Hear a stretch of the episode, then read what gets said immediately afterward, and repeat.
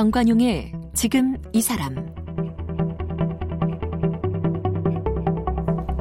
여러분 안녕하십니까 정관용입니다. 물리학, 통계학 네 많이 들어봤습니다만 일단 어렵다는 생각이 들죠. 학문 자체가 워낙 만만치 않아서 관련 연구를 하는 학자나 연구원이 아니면 거의 활용하지 않습니다. 그런데 물리학자 김범준 교수는요, 이 물리학과 통계학을 잘 활용하면 유행의 원리, 뭐 사회 전체를 변화시킬 수 있는 방법, 심지어 윷놀이에서 이기는 전략까지 알아낼 수 있다고 하네요. 이런 유행 또 정치 사회 변화 같은 것이 물리학이나 통계학과는 거리가 멀어 보이지만 세상 모든 현상은 이들 학문과 깊은 연관이 있다는 건데 얼마 전 관계의 과학이라고 하는 책도 출간을 했어요. 오늘 이 복잡한 세상을 물리학적 시선으로 꿰뚫어보는 괴짜 물리학자 성균관대학교 물리학과 김범준 교수를 만나보겠습니다.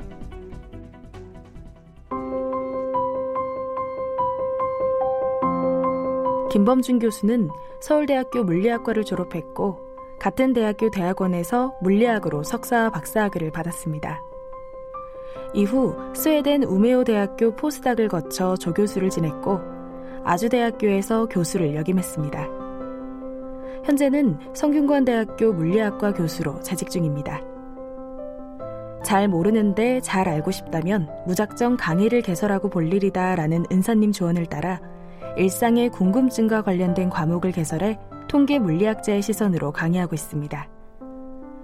흥미로운 연구로는 확률로 본 윷놀이 필승 전략, 혈액형과 성격의 상관관계, 사람의 체질량 지수와 직립보행의 관계 등이 있습니다. 2006년에는 한국물리학회에서 수여하는 용봉상을 받았습니다. 변화를 꿈꾸는 과학기술인 네트워크 이사, 한국물리학회 대중화 특별위원회 위원으로 활동 중입니다. 지금까지 180편의 논문을 발표했으며 쓴 책으로는 세상 물정의 물리학, 관계의 과학이 있습니다. 네, 성균관대학교 물리학과 김범준 교수 나오셨어요. 어서 오십시오. 예, 안녕하세요. 네, 괴짜 물리학자라고 하는 별명 괜찮으세요? 어, 처음에 들었을 때는 좀 불편했는데요.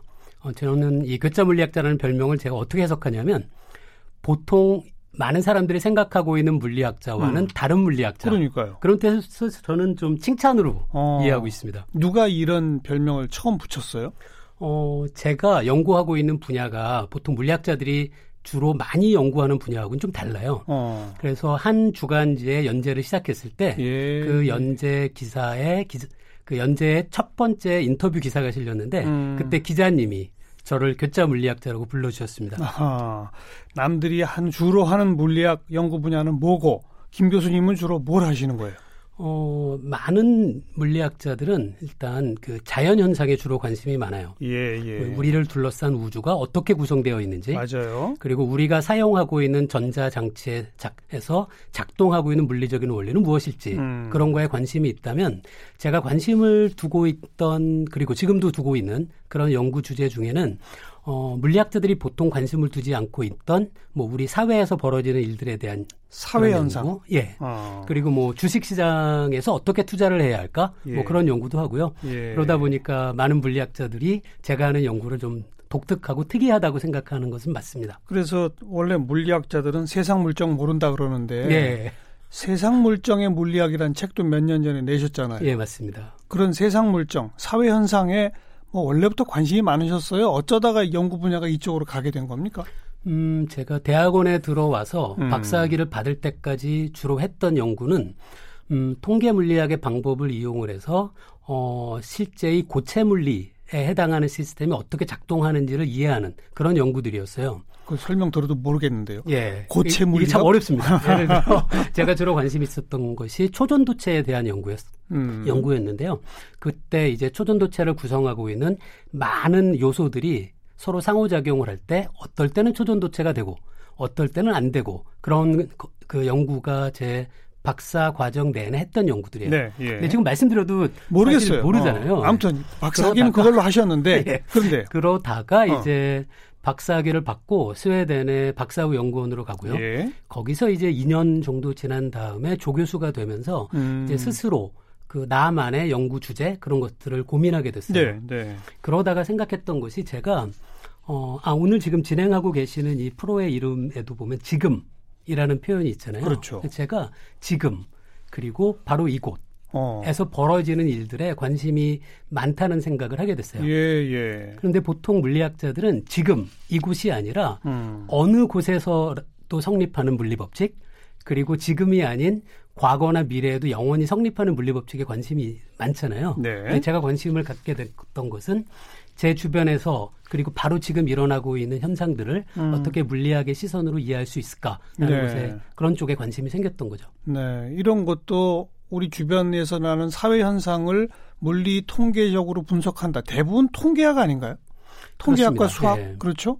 근데 통계학과 제가 전공한 통계 물리학의 차이가 조금 있는데요. 예. 통계 물리학자들은 그리고 태생이 물리학자잖아요. 네. 그렇다 보니까 어떤 사회 현상을 이해하려고 할 때 그 출발점을 아주 미시적인 정보로부터 출발하고자 하는 성향이 있습니다. 음. 예를 들어 사회에서 어떤 일이 거시적인 현상이 벌어지고 있을까라는 것을 이해하기 위해서 통계 물리학자들은 먼저 한 사람 한 사람으로부터 출발하려고 하는 경향이 있어요. 예. 그래서 이제 보통 통계학에서 사용하고 있는 그런 연구 방법과는 좀 차이가 있다는 것은 저는 분명히 맞다고 생각합니다. 음.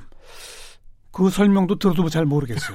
그러니까 제가 사용하는 연구 방법들이 예. 를 들어 사회에서 어떤 일이 벌어지고 있는지를 이해하고 싶을 때 먼저 한 사람 한 사람을 마치 물리학에서의 원자처럼 음. 아주 단순한 규칙을 따라서 행동하는 어떤 구성 요소로 그 간주합니다. 그 다음에 이렇게 많은 사람들이 서로 상호작용을 통해서 만들어내는 거시적인 패턴이 예. 어떤 것이 가능할까? 예. 그리고 그거를 우리가 어떻게 이해할 수 있을까? 그런 쪽에 관심을 두고 있는 거죠. 음, 통계 물리학적 여러 법칙을 적용, 응용해서 사회 현상을 분석해내는. 예, 맞습니다. 그리고 그게 연구 논문까지 되는 거죠, 다. 어, 그렇습니다. 예. 어, 이 책의 그 관계 과학이라고 하는 요, 요번에 내신 책의 첫 번째가 변화의 순간을 발견하는 일. 예를 예. 들면 예. 시민 저항 운동, 비폭력이 이기는 순간 뭐 이런 제목이 있거든요. 예, 예. 이게 무슨 뜻이에요? 어, 그 그래서 소개했던 연구는 사실 물리학자의 연구는 아니었고요. 음흠. 정치학자의 연구였는데 이분이 과거 상당히 오랜 기간 동안 이 지구 위에서 벌어진 다양한 폭력적인 그리고 비폭력적인 저항 운동에 대한 데이터를 다 모아요. 사회 저항 운동 맞습니다. 예. 그렇게 모은 데이터에 기반해서 음. 비폭력적인 수단을 동원한 저항 운동과 폭력적인 수단을 동원한 저항 운동 중에 어느 경우가 더 저항 운동의 성공 가능성이 높았는지를 예, 예. 정량적인 데이터로 결론을 내게 됩니다. 예. 그래서 이분이 얻은 결론이 음, 3.5% 정도의 사람들이 꾸준히 참여한 모든 비폭력 저항 운동은 항상 성공했고 3.5%라면 전체 인구의 예 맞습니다. 어, 떻게 보면 많다면은 많은 숫자고요. 적다면 적은 숫자일 음. 수도 있는데요. 이 3.5%라는 숫자보다도 더 중요한 건 꾸준히라는 꾸준히입니다. 예. 그러니까 이분들이 그 꾸준히 저항 운동을 지속하면 그러면은 성공의 가능성이 아주 높았다는 그런 연구 결과를 음. 발표한 논문이었습니다. 네. 변화의 시작 변화는 언제 일어나는가 이게 첫 번째인데 그건 뭐예요? 그건 이제 이렇게 그 여기서는 언제라는 것이 어떤 시간에 대한 이야기는 아니고요. 음. 3.5%라는 숫자가 저는 중요하다고 생각해요. 예를 들어 1% 정도의 지지를 받을 수 있는 저항 운동이 꾸준히 계속돼도 성공 가능성이 크진 않고요. 그렇죠. 그 반면에 4%나 5% 이상이 되면 성공 가능성이 꽤 커지잖아요. 그렇죠. 그래서 변화의 순간이라고 시간의 의미로 적긴 했지만 음. 사실은 이 3.5%에 해당하는 그 기준이 되는 값을 문턱값이라고 하는데요. 예, 예. 문턱값 이전과 문턱값이 넘어간 다음에 음. 저항 운동의 성공 가능성이 급변하게 되죠. 네. 이 부분을 바로 변화의 순간이라고 제 책에 그 해당하는 꼭지의 제목으로 적어본 겁니다. 그즉 변화를 저 추구하는 사람의 숫자가 어느 정도 수준을 넘어서는 순간. 예, 맞습니다. 요거로군요. 예. 어. 또 여기 귀가 얇은 지도자를 선택하면 생기는 좋은 일. 이건 무슨 말입니까? 음, 그 연구는 제가 직접 제 대학원생과 진행해서 논문을 쓴 연구였는데요. 예. 음, 제가 비교하고 싶었던 것은 사람들이 어, 우리말의 뭐 상명하복 구조, 음. 그리고 완벽한 계층 구조, 그런 구조들이 있잖아요. 이런 경우에는 맨 계층 구조의 최상층에 있던 있는 사람의 의견이 아무런 비판 없이 전체 조직이 한쪽 방향으로 전달만 되게 됩니다. 음. 근데 만약에 이게 독재 국가죠. 그렇죠. 전체주의 국가고. 그런데 이때 맨 최상층에 있는 사람이 올바른 의견을 갖고 있다면 음. 사실 이 계층 구조가 도움이 될 수도 있잖아요. 네, 이 사람이 네. 정말로 올바른 생각을 하고 있고 예. 그렇다면 계층 구조를 따라서 이 사람이 갖고 있는 생각이 전체 사회에 아주 빠른 시간에 그 파급될 수 있기 음. 때문인 거죠. 그런데 사실 이 최상층에 있는 사람이 정말로 올바른 생각을 하고 있다라는 것을 우리가 100% 확신할 수는 없습니다. 물론이죠. 그 경우에는 제가 귀가 얇은 지도자라고 적었던 거는 이분이 이 조직에 있는 많은 사람들의 의견을 귀 기울여 듣고 아. 그리고 본인의 의견을 많은 사람들의 의견을 따라서 바꿀 수 있는 지도자가 고집이 세지 않은 맞습니다. 네. 그러면 이제 전체 사회가 올바른 의견을 찾아가는데 훨씬 더 도움이 되는 상황이다라는 생각을 해봤던 거죠. 이건 민주주의죠, 그러니까. 네, 맞습니다. 다수 의견에 따라 지배되는 예. 그런 거죠. 예. 그 제이 어. 논문에서도 그 계층 구조에 더해서 예. 계층을 넘나드는 다양한 의사소통의 채널이 존재할 때 음. 그때 무슨 일이 벌어질까를 연구했던 건데요. 네. 사람들이 이제 그 계층을 넘나드는 사람들과 다양한 방법으로 의사소통을 하게 되면 맨 최상층에 있는 사람이 비록 엉뚱한 생각을 하고 있다고 하더라도 그 대부분의 사람들이 올바른 의견을 찾아갈 수 있다라는 음. 것을 통계 물리학의 간단한 모형을 만들고 그 모형에 대한 컴퓨터 계산을 통해서 보인 그런 네. 논문이었던 거죠. 네.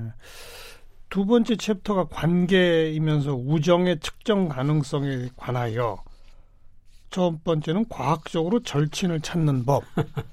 이게 말이 됩니까?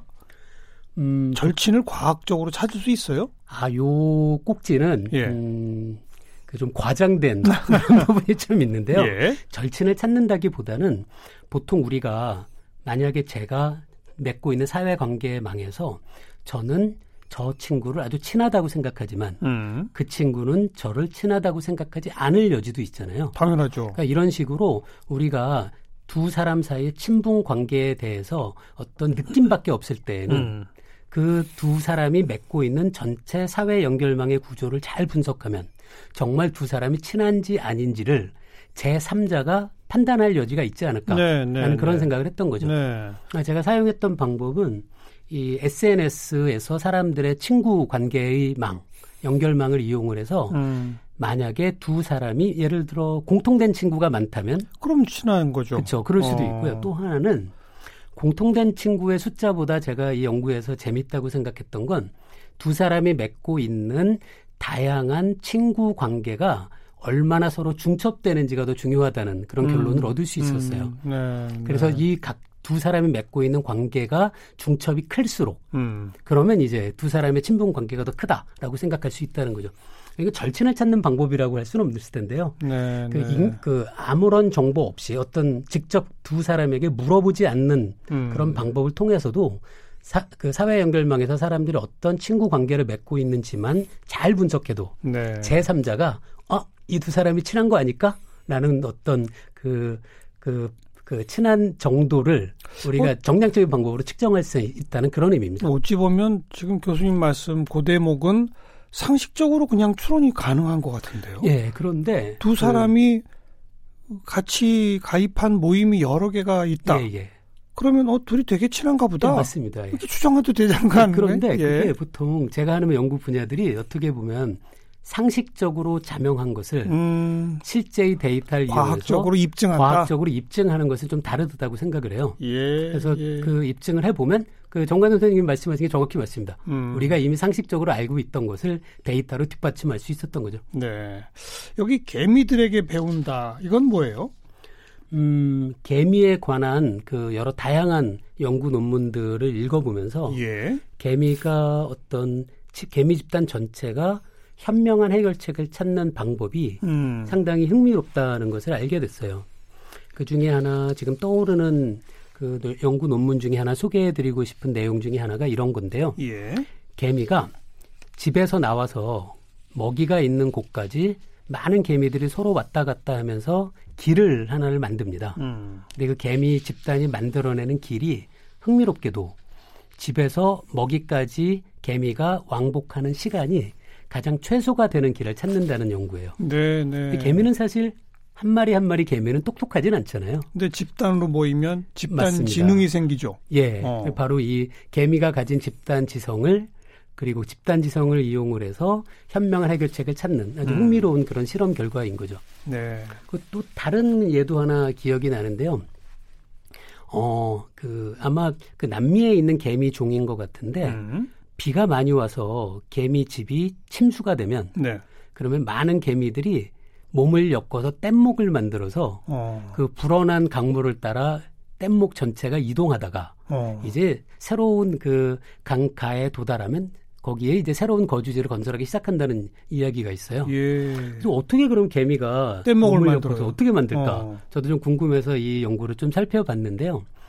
개미가 사용하는 행동 규칙이 정말 단순하더라고요. 뭐냐면 예. 개미는 자기 등 위에 예를 들어 친구 개미가 한 두 마리 정도 올라타면 음. 그 자리에 얼어붙어서 움직이지 않는다. 음. 라는 규칙밖에 없습니다. 어. 그러면 어떻게 되냐면 자, 이 개미가 만약에 이 많은 개미를 공처럼 뭉쳐서 이 강물 위에 떨어뜨렸다라고 생각하면 이 공 모양의 맨 위에 있는 개미는 자기 위에는 친구가 없잖아요. 그렇죠. 그러니까 퍼지기 시작합니다. 어. 그러, 그러다가 개미 전체가 예를 들어 한 층의 개미들로만 이루어진 넓은 뗏목이 된다면 그 상태는 안정적이지 않습니다. 왜냐하면 한 층밖에 없으니까 그 개미 뗏목에 있는 개미는 자기 위에 아무도 없잖아요. 예. 움직이게 되는 거죠.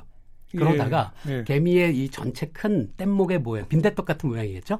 그게 점점 크기가 줄어들어서 두 층이나 세 층 정도로 구, 성이 되게 되면 음. 그러면 이제 그 상태가 안정되게 유지되는 거죠. 네. 개미는 자기 등 위에 올라가 있는 친구가 두세 마리면 그 자리에 멈춘다. 라는 규칙만으로 그 이상이 되면 그 이상이 거죠. 되면 그 이상이 되면 맨 아래층에 있는 개미는 가만히 있고요. 어. 두 명, 두 마리 이상이니까. 하지만 그 위에 있는 개미는 이제 옆으로 퍼지게 되겠죠. 어. 그래서 너무 이렇게 그 층층이 여러 겹으로 쌓여져 있는 뗏목은 안정적이지 않아서 퍼지게 되고요. 예. 한 층으로 너무 넓게 퍼져 있는 개미 뗏목도 안정적이지 않으니까 다시 줄어들게 돼서 거기서 우리가 뭘 배우죠? 그 개미를 통해서? 그 거기서 이제 그 얻을 수 있는 결론은 개미가 한 마리 한 마리는 아주 단순한 행동 규칙을 따라 움직이더라도 음. 개미 전체는 개미 집단 전체를 이제 홍수의 피해로부터 그 탈출해서 새로운 개미 집으로 그 이동할 수 있는 그런 현명한 해결책을 만들어낼 수 있다는 거죠. 음. 근데 저는 개미뿐 아니라 그 우리가 살고 있는 사회도 비슷한 생각을 해볼 수 있다는 그런 아이디어가 있어요. 뭐냐면 우리가 어떤 사실 한 사람 한 사람은 개미보다도 훨씬 현명한 존재잖아요. 예. 개미가 이렇게 아주 단순한 지능만 갖고 있는 개미 한 마리 한 마리가 여러 마리가 모여서 집단 전체가 아주 효율적이고 현명한 해결책을 찾아낸다면, 음. 그럼 우리 사람이 서로 모여서 소통하고 협력한다면 개미보다는 훨씬 더 나은 해결책을 찾을 수 있지 않을까 그런 생각을 해볼 수 있, 었습니다 근데 우리 인간 사이에는 그런 소통과 협력만 있는 게 아니라 갈등과 분열이 또 심하잖아요. 네, 맞습니다. 네, 그런 면에서는 우리가 개미에게 배울 여지가 있, 음, 는 거죠. 음, 갈등과 분열을 줄이고 소통과 협력을 늘리는 예. 그럴 방법론도 있나요? 물리학적으로? 어... 정치가 바, 바뀌면 될 텐데. 쉽지는 않을 것 같은데요. 음, 제가 그 물리학을 연구할 때 제가 좋아하는 어떤 인용문 중에 하나가 예. 말할 수 없는 것에 대해서는 침묵하라라는 음, 얘기입니다. 음. 그러니까 이 말로 제 대답을 회피하는 핑계를 삼겠습니다. 사실 잘 모릅니다. 예. 물리학자가 할 수 있는 이야기는 예. 어떤 사회나 아니면 개미 집단에 대해서도 알겠습니다. 아주 제한돼 있기 때문에요. 너무 네. 그 제가 할 수 있는 이야기보다 더 큰 이야기를 하는 것은 가능하면 좀 그 피하고 싶은 것이 제 솔직한 생각인 거죠. 그러면 잘 모르겠습니다. 여기 또 재미있는 그 챕터가 아, 복잡한 지구를 재미있게 관찰하는 법에서 잠잠과 후다닥 이런 챕터가 있네요. 예, 예. 또 고만고만과 다이내믹 이건 무슨 말이에요? 그 잠잠과 후다닥 그거는 아마 이 청취자분들도 그런 경험이 있을 텐데요. 우리가 그 언제까지 끝내야 되는 일이 점점 코앞에 닥쳐오면 음. 점점 서두르게 됩니다. 초조해지죠. 그렇, 그렇죠. 어. 그런데 그렇다고 하더라도 하루 중에 모든 시간에 그 일을 하지는 않거든요. 예. 그래서 어떨 때는 굉장히 후다닥 하면서 그 해결해야 될 임무를 그 마치기 위해서 서두르는 기간이 있고요. 음. 그러다가 이제 가끔 점심도 먹고 커피도 한잔하면서 쉬는 시간이 있죠. 예. 이게 바로 잠잠과 후다닥이라는 어. 용어로 표현할 수 있는데요. 그래서 사람이 어떤 과업을 마치기 위해서 일을 하는 시간들을 쭉 음. 기록해 보면 음. 어떨 때는 아주 짧은 시간 간격으로 일을 몰아서 할 때가 있고 네. 그리고 어떨 때는 그 띄엄띄엄한 시간 간격을 두고 일을 몰아서 하지 않을 때가 있는데요. 그렇죠. 이때 사람들이 얼마나 일을 몰아서 하는지 일을 하는 시간 간격의 확률 분포 같은 것을 구해보면 음. 아주 흥미로운 패턴들이 있게 돼요. 어. 그래서 이게 사람의 경우에 아주 특징적인데요. 사람들은 일을 할 때, 음, 굉장히 짧은 시간 간격을 두고 후다닥 일을 할 때는 그 시간들이 굉장히 많이 모여 있고요. 예. 그러다가 띄엄띄엄 시간 간격을 두고 일하는 건 이제 그 시간들 사이의 간격이 띄엄띄엄한데 음. 그거는 가끔만 존재합니다. 그래서 그 아주 특징적인 어떤 몇 함수라고 불리는 함수꼴을 따르는 확률 분포가 관찰이 되는데 음. 이게 사람들이 뭐 어떤 임박한 일을 해결할 때도 그렇고 아니면 다른 사람들이 보낸 이메일에 답장을 하는 것도 그렇고 편지에 대한 답장을 하는 것도 그렇고 해서 굉장히 많은 경우에 사람이 어떤 일을 할 때 굉장히 널리 바, 그 관찰되는 그런 특성이기도 합니다. 음. 그래서 이걸 이용을 해서 재밌는 아이디어가 있는데요. 예를 들어 인터넷상에서 요즘은 자동화된 프로그램을 이용을 해서 뭐 글쎄요 댓글을 달거나 요즘은 그렇지 않을 수는 있겠지만 무슨 매크로인가 이런 맞습니다. 프로그램 예, 예. 그래서 이 매크로가 남기는 댓글의 시간 간격의 분포를 조사하면 음. 그 과거에는 사람과 달랐습니다. 그래서 사람이 보이는 특징적인 패턴과 다른 경우엔 아 이건 사람이 아니라 매크로구나라는 음. 것을 판단할 수 있는 그런 아이디어를 낸 그런 과학자들도 있었는데요. 네. 아마 요즘은 이제 이런 매크로 기술을 하고 있는지 모르겠지만 어쩌면 사람과 비슷한 확률 분포의 패턴을 내는 매크로를 누가 개발했을 수도 있겠습니다. 그렇게 만들 수도 있죠. 네, 매크로인 있겠죠. 거를 안 들키려고. 예. 어. 그렇습니다. 그, 그 밑에 과학책과 소설책 베스트셀러 수명의 비밀이라고 하는 챕터가 있거든요. 예, 예. 이건 뭐예요? 음, 제가 제 전작인 세상 물정의 물리학이라는 음. 책을 낸 다음에 당연히 책을 내니까 제 책이 얼마나 판매가 되는지가 궁금했어요. 그렇죠. 그래서 온라인 bookstore 한 곳에서 이제 여러 책들이 얼마나 판매가 되는지를 이제 데이터를 내려받아서 음. 그래서 이제 과학책과 그리고 소설책들을 비교를 해본 그랬더니 그런 연구였습니다. 결론이 어떻게 났어요? 어, 먼저 반감기라는 개념이 있습니다. 예. 이건 이제 원래는 방사성 동위 원소의 양이 절반이 될 때까지 시간이 얼마나 지나는지를 그렇죠. 측정하는 양인데요. 이 책의 판매량도 반감기를 정의할 수 있다는 생각을 해봤어요. 어. 이건 그 판매량이 지금 현재에서 절반으로 줄어들려면 음. 시간이 얼마나 지날까 그렇죠. 걸 계산하면 되는 거죠. 그러니까 초반 초반부에 잘 나가던 책이 맞습니다. 일정 기간 지나면 이제 반 정도밖에 안 팔린다. 그렇죠. 그 네. 기간이 얼마 걸리느냐. 맞습니다. 예. 네. 분석해 보니까 어, 베스트셀러 소설들은 8주 정도였어요. 음. 그러니까 두 달 정도 지나면 그 판매량이 절반이 되고요. 베스트셀러 정도는 아니지만 중위권 정도 되는 소설들은 반감기가 훨씬 짧아서 4주 정도였습니다. 예. 반면 과학책은 그 아주 많이 팔리는 베스트셀러 소설과 마찬가지로 8주였어요. 어. 그러니까 과학책이 갖고 있는 어떤 속성 같은 걸 볼 수도 있었고요. 대부분의 과학책들은 예. 1년 정도 지나고 나면 그러면 뭐 거의 안 팔리죠. 거의 안 팔린다는 어. 것이 결론인 거죠. 네. 근데 반감기가 8주인 건 뭐 모든 과학자들 공통된 속성 같아요. 우리 세상 물정 그리고 우리 사회 현상을 물리학적으로 분석하는 이야기 듣다 보니 좀 어렵기도 하지만 자꾸 빨려드는데 내일 하루 좀 더 모시고 말씀 듣도록 하고요. 어, 관계에 대한 얘기 오늘 많이 했으니까 샤데이가 부른 By Your Side 노래 들으면서 인사 나누겠습니다. 김 교수님 고맙습니다. 네, 감사합니다.